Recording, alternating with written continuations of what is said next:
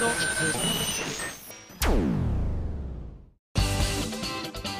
井あさみのシンガーソングゲーマー。皆さんこんにちは。今今あ今井あさみの言えた今回で280回目を迎えました。SSG 言ってない。は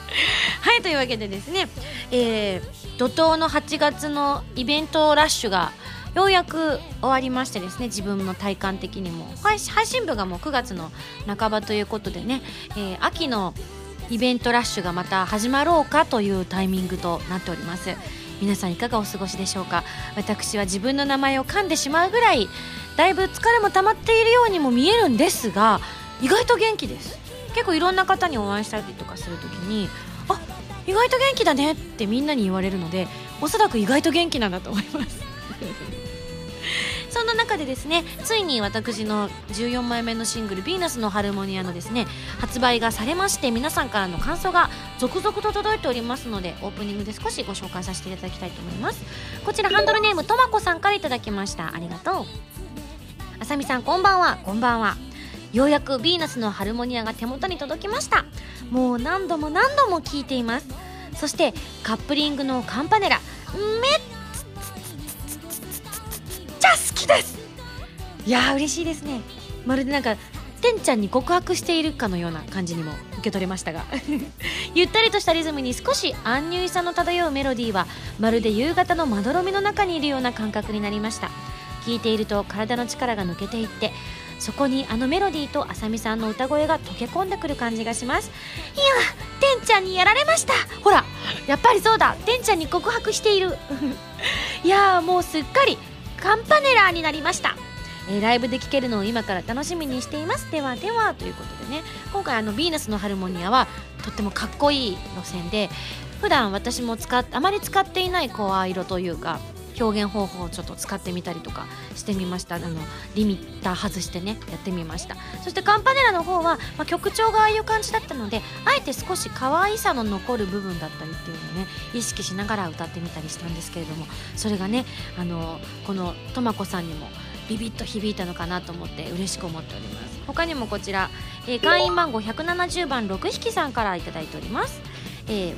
ヴィーナスのハルモニアは正統派にかっこよくて燃えました。メロディーも体にスッと入ってきて思わず縦乗りをしながら口ずさんでしまいます。カップリングのカンパネラは一点優しくあったかい感じでとても癒されます。歌の中の情景が心に、えー、旬でくるなんというかとても好きな曲でした。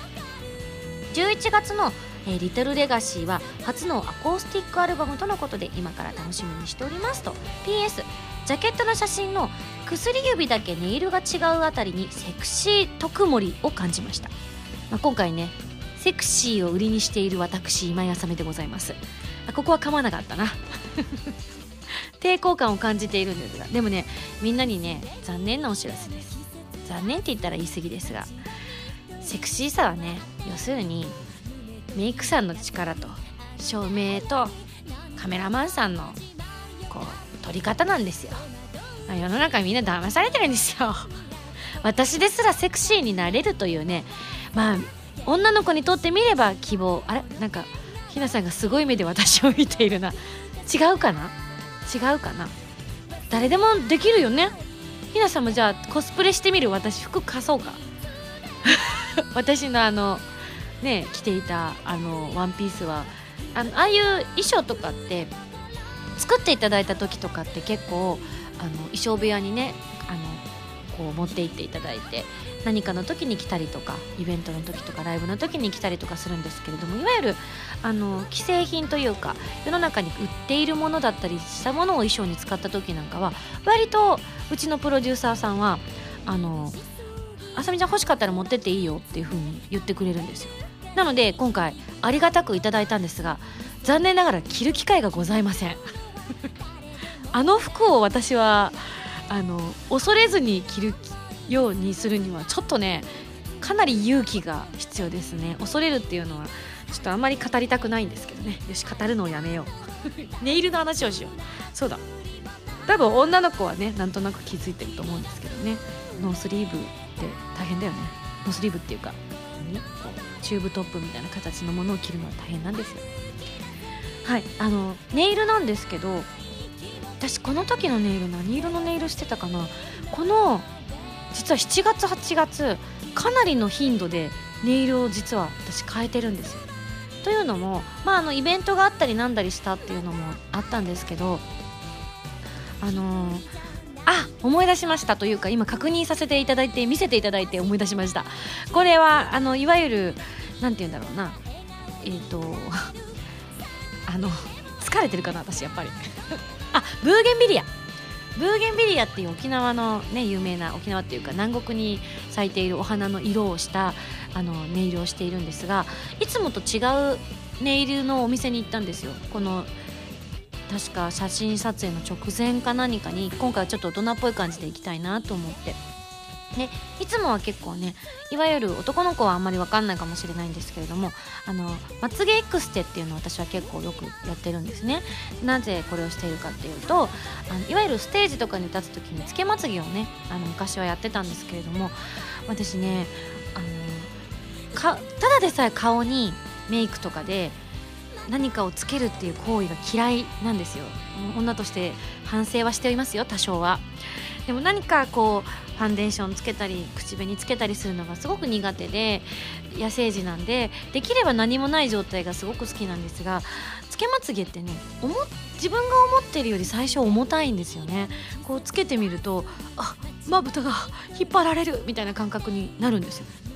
なのでそれも手伝ってですね重いの嫌だなと思って今はいわゆるこうまつげ一本一本にこう増毛していく感じのこうまつげをバサバサにしてくれるっていうのがエクステっていうのがあるんですよ。まつげエクステっていうのがあって。それをね私やってるんですがそのエクステの時に一緒によく爪をやってもらうんです。これはなぜかというと確かにその方がお金もかかっちゃってねあれなんですけどあのネイルをやる時に女の子はわかると思うんですけど一般的なネイル屋さんって椅子に座った状態で手を前に出してネイリストさんと面と向かってやるんですよ。これがね私とんでもなく苦手でしてまず会話が思いつかない。リストさんとの。なんかね結構あこれ本当に良くないんですけどやっぱりネイリストさんとかってこういうネイルをしに来る女の子っていうのはファッションだったりそういう美容だったりとかに興味があるというのを前提にいろんなお話をされるわけですよ。ただまあファッションは興味ありますけれどもそっち以外のものに関しては全くあまり知識がないものですからなんかあのどこどこの化粧どこのメーカー使ってますか？とか聞かれたりとかすると息が止まりそうになるんです。でも真実を伝えるとまたまたみたいな空気が流れちゃうのでうーんどうしようって思ったところでまつげと同時にやるとまつげをやってる時ってももちろん寝っ転がった状態であの目をつぶった状態じゃないとできないんですよ。そりゃそうですよね。目を閉じないと接着剤みたいなのでつけてるわけですから危ないですからね。そうすると同時にやるっていうことは事前にこういう今回はネイルにしたいですっていうのをお姉さんにお伝えした状態で私は睡眠に入るわけです。そうするとお姉さんと会話しなくていいんですよ。これ最高ですね。ちなみに私同じ理由で十数年間同じ美容院に通ってます。そこの美容師さんはもう私はそういうのに一切興味がないっていうのもよくご存知なので、まあ、最近はちょっと若いお兄さんとかだと忘れちゃってあのファッション雑誌とかを差し入れたりとかされるんですけれども読んでますか？あのちょっとお待ちいただいた間にどうですか？みたいに美容室とかって渡されるじゃないですか。もうあれもあの私が担当してくださってる方は一切いたしません。今日は何のゲームやるの？って聞いてきます。この気楽さね。最高ですよね。そういうお店を探せばいいのかもしれないんですけれどもただそのタイミングがちょっと合わなかったのと予約が取れなかったっていうのもあってちょっと諦めてたので今回はいわゆる普通にマニキュアを塗っていこうかなって思ってたんですがなんかやっぱりちょっと寂しいなと思ってこう綺麗にプロの手でやってもらった方がいいなと思っていわゆるネットで検索してあの初めての方がかなり安くなるっていうやつのチケットを使ってですねかなりお安い値段でやっていただいたネイルだったんですよ。ただその初めて行ったとこだったのでどういうところかわからないで行ったんですがなんと驚きの男性のネイリストだったんですよ。で確かに注意書きに書いてあったんです。こちらのお店は男性が担当になることがありますって書いてあったから男性本当に男性なんだと思ってびっくりしながらやったんですけどとてもあの繊細な作業をされる方ででしかもあのブーゲンビリア色をした赤紫色っぽい色っていうのが廃盤になってしまった色で私も見た瞬間にこの色すごい好きです。これいい色ですね。って言ったら実はこれもう廃盤になっててこの1本がなくなったら最後のもう本当にあとちょっとしか残ってないんでお客さん以外だったらあと1人か2人ぐらいしか使えないと思うんですよね。ラッキーですよお客さんって言われてわーっと思ったネイルだったんですよね。でそのそれ以降にも多分この夏だけで34回ぐらいね実は変えてるんですがやっぱりライブの時とかにイベントの時とかにこう爪が綺麗になってたりとかするととてもテンションも私も上がりますしあとあの爪がこうベロってこう向けちゃう怪我をしなくて済むっていう安心感ね。結構ライブとかやってりとかイベントとかやったりとかしてる時に来てくださってる方分かると思うんですけど私ほら1個のことに集中すると他のことが雑になっちゃうので結構机とかいろんなものとかにガンガンガンガン手をぶつけちゃってよく昔は爪をピリッとひびが入っちゃうことが多かったんですよ。でそれを今はやっぱりそういういわゆるこう硬いねネイルをすることによってそれが防げるということで私も快適に過ごすことができてるんですね。いや本当に便利な世の中になりました。ただねそこのあのお店はその1回しか行ってないんですけどまたね機会があったら行ってみたいななんて思ったりもしたんですがやっぱりねあのその時にもいろいろ普段はどこで買い物するんですか？とかえっとあと何聞かれたかな？あのどんな雑誌読んでますか？とかもう全て答えられない。でどんなお洋服はどこで買われてるんですか？っていうのもなんか衣装探しとかがやっぱり多いからなんか、ね、この年になって109走ってますとか原宿駆け回ってますとかちょっと言いづらいじゃないですか。ああなるほどみたいな感じになっちゃうのでそういう意味でねあのやっぱりちょっと恥ずかしかったただ男性だったので空気を察してくださってあの左手やってる間は結構おしゃべりしてたんですけど右手やってる間は完全に黙ったままやってくれたいやよく空気を読んでくださる素敵なネイリストさんでしたね。ちなみに今現在は私あのそうだな。ベージュピンクっぽい感じのネイルにお花が4色咲いております。この4色は実はあのね兄様に出た時にこう出る直前にやったんですがその時に、えー、出てたナムコプロのキャラのカラーの色を4色入れていたりとかします。こういうのってただの本当にねあの自分のテンションを上げるための一つの道具だったりもしているのでそういう意味でなんかこうこういうここまで準備したぞっていう思いになれるっていう意味でも個人的になんか昔はそれこそ私初めてマニキュア塗ったの19歳の時だったんですけど友達に貸してもらって「あさみも塗りなよ」って言って塗ってもらった時に「あ爪が皮膚呼吸できなくて壊死してしまう」って本当に思ったので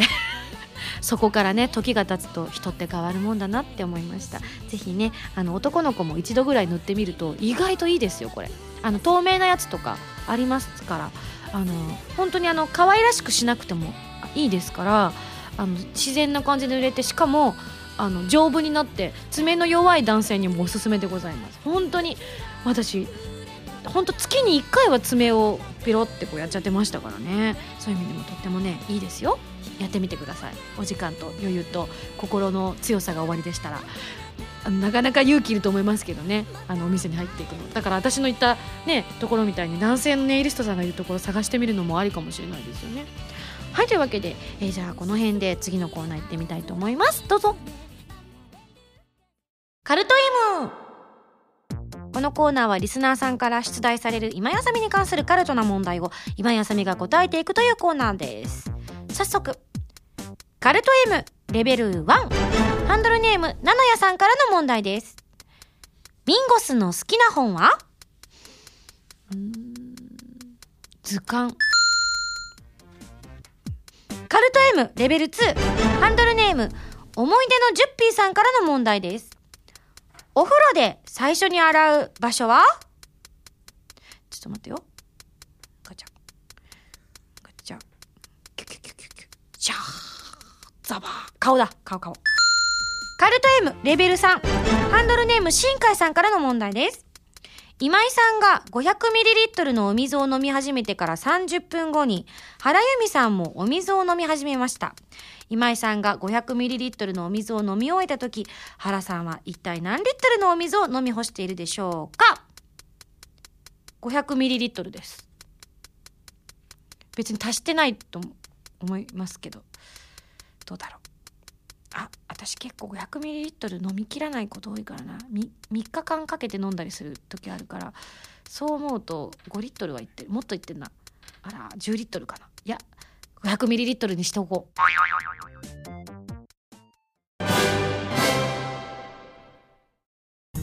今井あさみの13枚目のシングル「追憶の糸車」が好評発売中ですタイトルチューンの「追憶の糸車」は神様と運命覚醒のクロステーゼエンディング曲になっています。ジュピエルコラボ版にはジュピエルキャラクターソング「天使のマーチ」やジュピエルボイスレター等も収録されていますよ。皆さんぜひ聴いてみてくださいね。今井麻美の14枚目のシングル「ヴィーナスのハルモニア」が好評発売中です。タイトルチューンの「ヴィーナスのハルモニア」は超次元アクション「ネプテューヌ U」のオープニング曲になっています。ネプテューヌコラボ版にはノワールボイスレターなどが初回生産特典には DLC コードも封入されています。皆さんぜひ聴いてみてくださいね。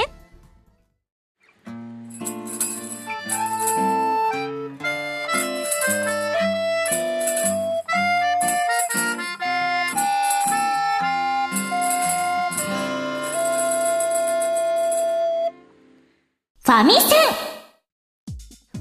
ーはファミツー .com 編集部から派遣された謎の司令官みおちゃんがおすすめするゲームを真のゲーマーを目指す私今井あさみが実際にプレイして紹介するコーナーです、えー前回の指令書に書いてあったゲームは光栄テクモゲームスさんから発売中の WiiU 用ソフトゼルダ無双というわけで無双しちゃいました。しかも結構お上手にできたと思ってあの動画を撮り終えた後にすっごいちょっとドヤ顔でみおちゃんの方を振り返って「結構私うまくいったよね」って言ったら「ああの強くしといたんで」って言われちゃって悔しい。そんなこんなのですね、まあ、爽快感あふれるこの「ゼルダ無双」ということで、えー、任天堂さんの「ゼルダの伝説」と光栄テクモゲームスさんの「無双」シリーズの夢のコラボレーションタイトルとなっておりましてえー一騎当選のごとく敵を倒していく、えーリンクやゼルダ姫、えーガノンドロフなどを操作することができるということでもちろんゼルダらしい謎解きもあるということなんですが今回はね、まあ、まさに無双というところの場面を皆さんにご覧いただいたかと思います。いやでっかい巨大な敵でしたね。リンクのもう何十倍も何百倍もあるんじゃないかっていうぐらい大きな大きな敵にリンクが立ち向かっていくのがやっぱねリンクってすごいなって改めて今回感じたんですけれども昔からうっすら感じてはいたんですけれども正直リンクって体も別に屈強な男性というわけでもない少年に近い青年じゃないですか。で別に筋肉ムキムキでそのなんだろうないかつい感じが全くあるわけでもないあのちょっとか細いような青年が背中がをこう私たちに背中を向けた時になんでこんなにこの人頼りがいがあるんだろうって子供の頃ずっと思ってたんですよね。自分が操作してるのに要するに私はゲームが下手だからあの本来自分をキャラクターに移してしまうんですけれどもそうすると他の人が扱っているそのキャラクターはとても強そうなのに私が扱うそのキャラクターはとても弱く見えるっていつも見えてたんです。ただリンクに関してはなぜか昔からこんな下手くそな私が使っていてもリンクは大丈夫信じてついてきてって背中が語ってるように感じるんですよ。それが今回の無双で改めてね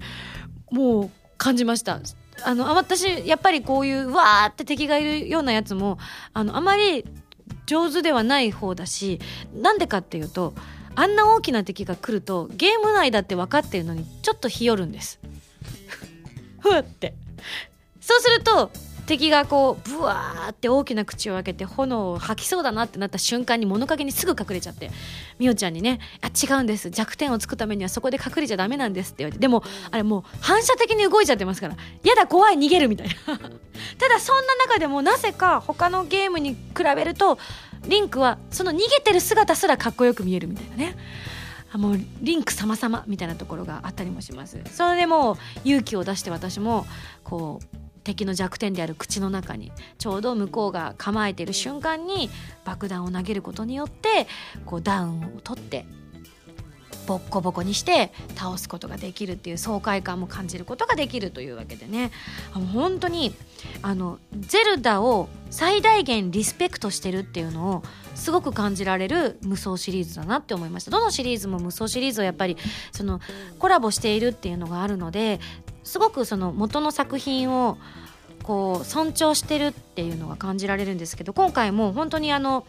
ね敵が倒れた時に出すあのアイテムだったりこうルピーだったりの落ち方まで完全に再現してありましたよね。そういうところとか見てるとやっぱりあゲームを好きな人たちが大好きなゲームを自分たちの作っている無双というものでやりたいんだっていうその熱い熱い熱意をゲームから感じることができてこれは私の大好物なゲームであるわけですよ。もうその熱意を感じられた瞬間に私の中ではもう10点満点っていうのがピコンピコンピコンって輝くんですね本当にまだ一部しか私はやってないんですがやっぱその音楽もそうですしちょうど戦ってる間の曲はねこうちょっとおどろおどろしい感じにもなってたりもしましたけれどもそれこそメニュー画面だったりとかそれ以外のところでかかってる音楽とかがもうあのワクワクしたゼルダをすぐに思い出させてくれるっていうのをねすごくそこを尊重してるっていうのを感じることができましたね。ちなみにあの今回私は爆弾を投げて敵を倒しましたけれども岩を壊したりとか爆弾で岩を壊したりとか弓矢で敵を倒したりとかもうこういうのって本当にゼルダの伝説ザ・ゼルダっていう感じじゃないですか。そういったアイテムを使ったアクションなんかもできるっていうことであの普通のねいわゆる無双ともまた少し違ったところが遊べるっていう意味でもすごく皆さんねあの新鮮な感じで遊んでいただけるんじゃないかなって思いました。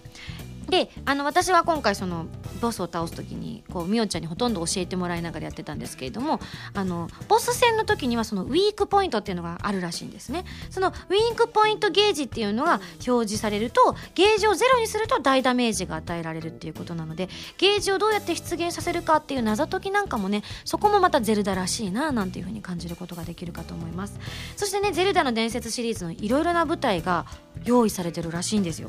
で世界観としては時のオカリナだったりとかあとトワイライトプリンセスだったりとかあとスカイウォードソードのこの3つとあと本作オリジナルの世界が登場してくるっていうことなので、まあ、オリジナルの世界ではありますけれどもそのゼルダらしさをたっぷり詰め込んだということで本当にファンならずともですね楽しんでいただけるような作品に仕上がってるのではないかなっていうのがその一端で感じることができました。ぜひ本当にゼルダファンの方も無双ファンの方もあの今回初めて両方に触れるなっていう方もおすすめの作品になってるかと思います。ぜひ遊んでみてください。光栄テクモゲームスさんから発売中の WiiU 用ソフトゼルダ無双でございました。それでは次回の指令書を読みたいと思います。じゃん。指令書。ミンゴさんこんにちは。こんにちは。次回のゲームはついに来た。究極の選択がやってきます。天使のジュピエルを選ぶか悪魔のアルルを選ぶかもうお分かりですよね。次回は神様と運命覚醒のクロステーゼを取り上げますよ。それでは頑張ってね。謎の試練官みおちゃんいただいたんですけど多分これ私の勝手な予想なんですけどあの天使のジュピエルか悪魔のアルルを選ぶシーンはかなり後半なのでここのシーンは流さないと思います。それ以外のところで究極の選択をね迫られるかと思いますので頑張って選びたいと思います。それでは来週のゲームは神様と運命覚醒のクロステージに大決定です。以上ファミセンのコーナーでした。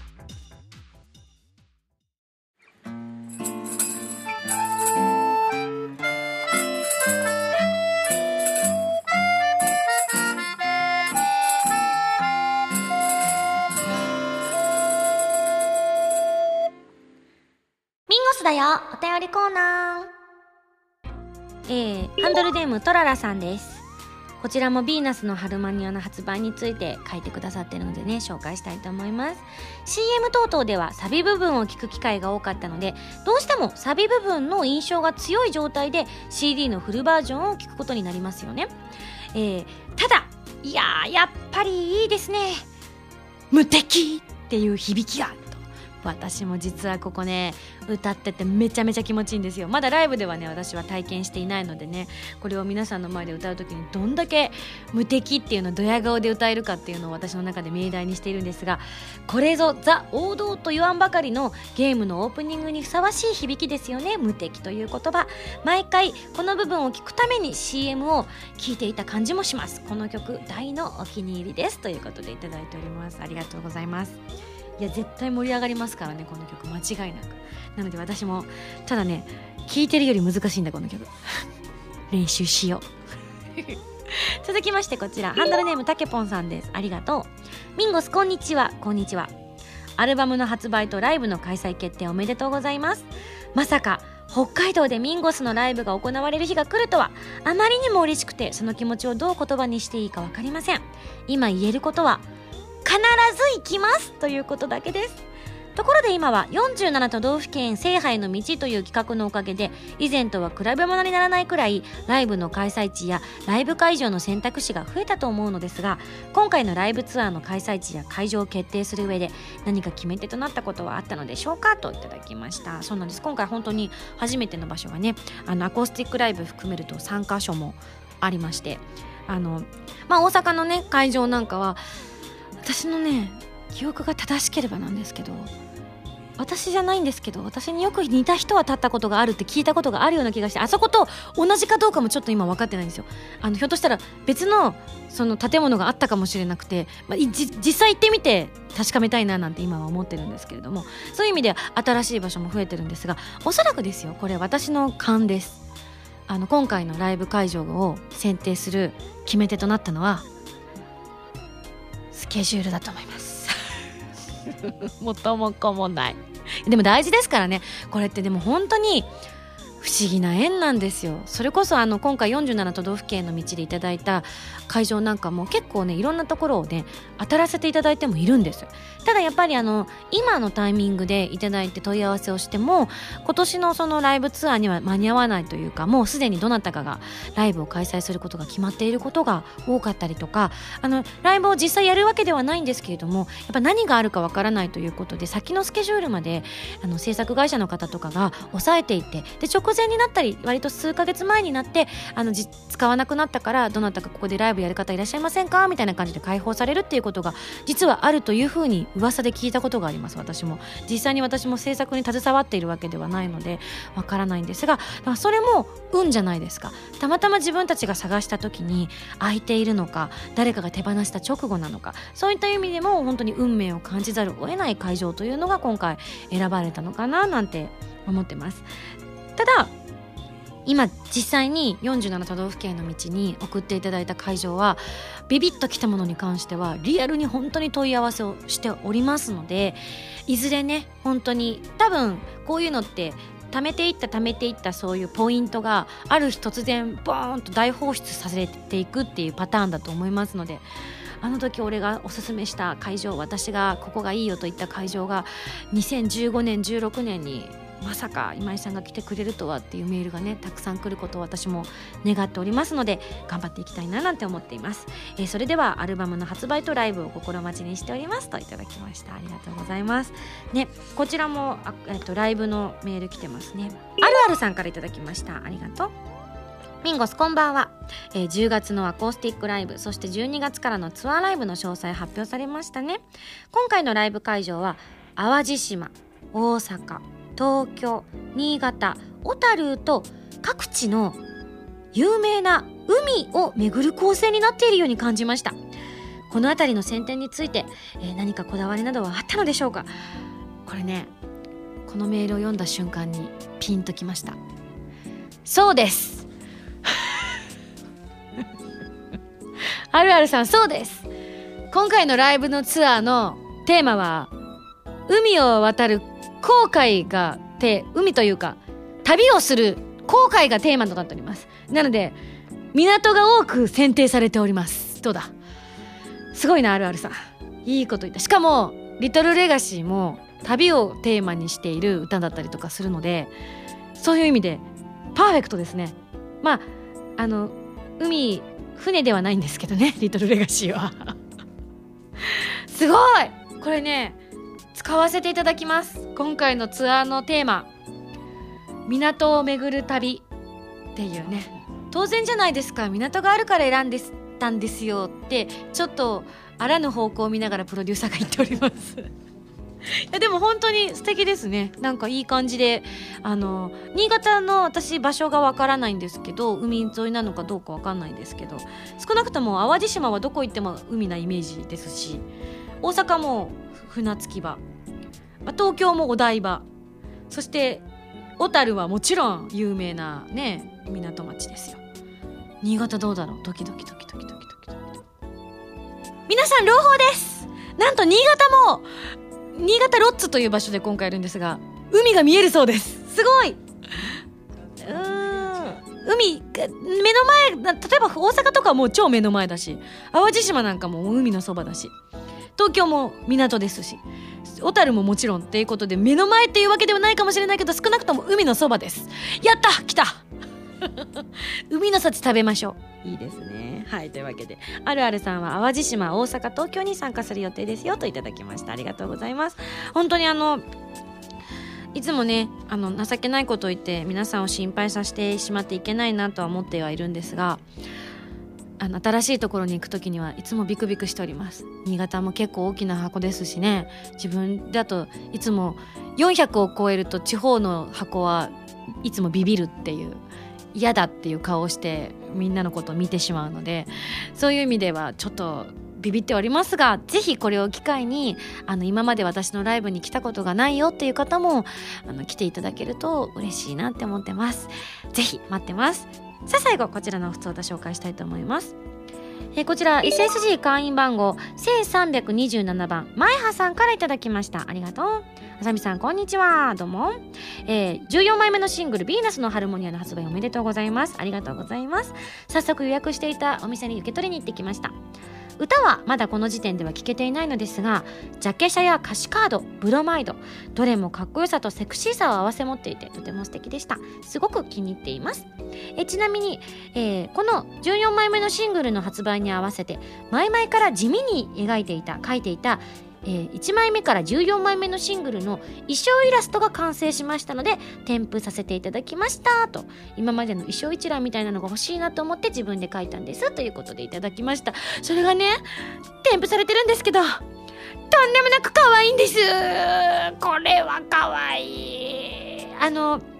いわゆる SSG ではあの特に今 LINE スタンプがあったりとかあとアトさんがねあのミンゴスのイラストを描いてくださったりとかしていて結構ね私って似顔絵を描くのが難しいって言われていたんですね。あの幼少期からずっと。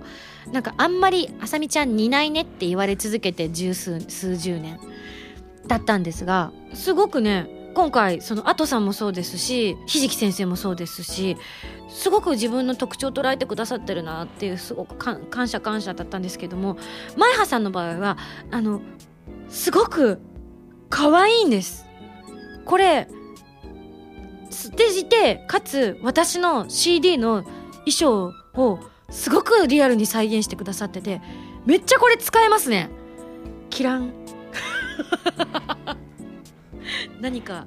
何か思いついた音がしたけどでもあまり明言するのもあれなのでう今なんかみんなが浜田さんの方見てますけど見ますか？すっごい可愛いですこれ。とっても可愛いと思います。今ほうほうほうとうなずいていらっしゃいますね。いやこれはねいいいい作品です。に似ては自分はこんな可愛くないので自分は似てないと思っちゃうんですけどもあからさまに私だってわかるこの感じすごいですよね。目とかめっちゃクリクリして可愛いんですけど。すっごい嬉しいな。ありがとうございます。はいというわけでね。いやなんかみんな芸達者な方がね私のあの応援してくださってる方にはたくさんいてくださるということでね。ありがたやありがたやと感じている所存でございます。私もこれからはあの何々の時の衣装という時にこのイラストをね元に探したいと思います。いいよね。なんかあの結構ねうち衣装部屋がもうあの大変なことになっていてもう私もそうですし、まあ、プロデューサーが一緒ということで原由美ちゃんの衣装なんかも同じ衣装部屋のところにあの整理して入れてあるんですけれどもたまたま私も、えーと、浜田さんと純知と3人でその衣装を整理にしに行ったんですよ。その時にめちゃくちゃ大変で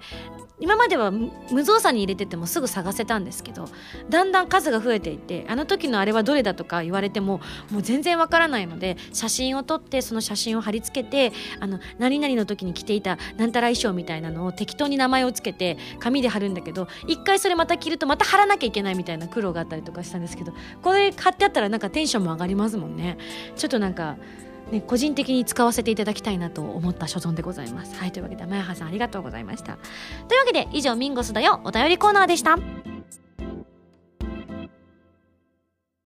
原由美の4th シングル「Rose on the breast」が好評発売中です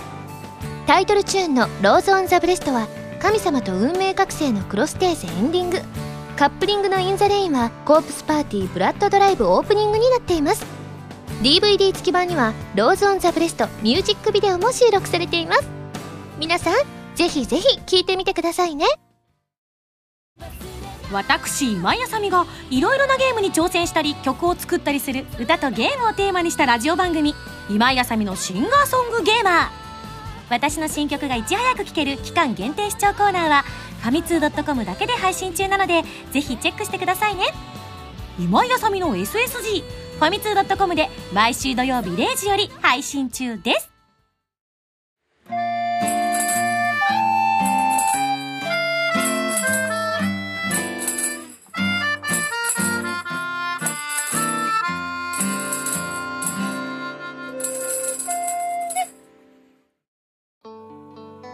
いやリトルレガシーがだいぶ形になろうとしています。リトルレガシーのアルバムではなくリトルレガシーの楽曲がです。早くレコーディングを済ませて早く皆さんに聴いてほしいなと思っています。そうなんです。11月26日にアコースティックアルバム発売するんですがそのアルバムのタイトルと、えー、新曲ということで「リトルレガシー」という楽曲になっております。この「リトルレガシー」の他にライブで披露したアコースティックアレンジなど12曲を収録しております、えー、通常版に加えて数量限定版のブルーレイ付き DVD 付き版が発売されますのでご予約の方おたします。ちなみに「リトルレガシー」はですね音数がめちゃくちゃ多くてめちゃくちゃ大変でしたね。さあ今現状はそんな感じです。続きまして時系列的にはいろいろ言っているんですこう行ったり来たりするんですけれども分かりやすくご紹介していきたいと思います。えまずは11月の1日にはアメージングソウルフェス2014飛翔がそして11月の15日には、えー、東京ドームシティホールで行われますライブ 5PB2014 に、えそして11月22日には横浜アリーナで開催される ANIMAX MUSIX 2014横浜 supported by スカパーに出演させていただくことが決まっております、えこの ANIMAX MUSIX さんの方ではですね。毎年あのコラボなんかもしているというふうに噂を聞いているので私は今年初参加なので、まだ全然全貌がわからないのですがそういうのもできたら嬉しいななんて思っている所存でございます。そしてそして、えー、ここから私ソロの活動ということで10月18日に兵庫県の淡路夢舞台野外劇場でアコースティックライブ開催いたします。そしてナインスライブツアーも開催されます、えー、2014年12月20日大阪クリエイティブセンター大阪。そして2014年12月23日東京ゼップダイバーシティということで。そして2015年1月24日、えー、北海道小樽のゴールドストーン。そして2015年1月31日に新潟ロッツということでぜひお近くの方もそうでない方もその土地土地でしか味わえない感動があるかと思いますのでこれを機会に、えー、来ていただけたら嬉しいなと思っております。詳しくは SSG のブログまたは私のオフィシャルウェブなどをご覧ください決して私のブログを見ても分かりませんよ。番組では皆さんからのメールを募集しております。普通おたぎておたなど各コーナーでに送ってくださいね。宛先は SSG のホームページに書いてあるアドレスから題名に書くコーナータイトルを本文にハンドルネームとお名前を書いて送ってきてください。次回の配信は2014年9月20日土曜日となっております。それではまた来週土曜日に一緒に SSG しちゃいましょう。お相手は今やさみでした。バイバイ。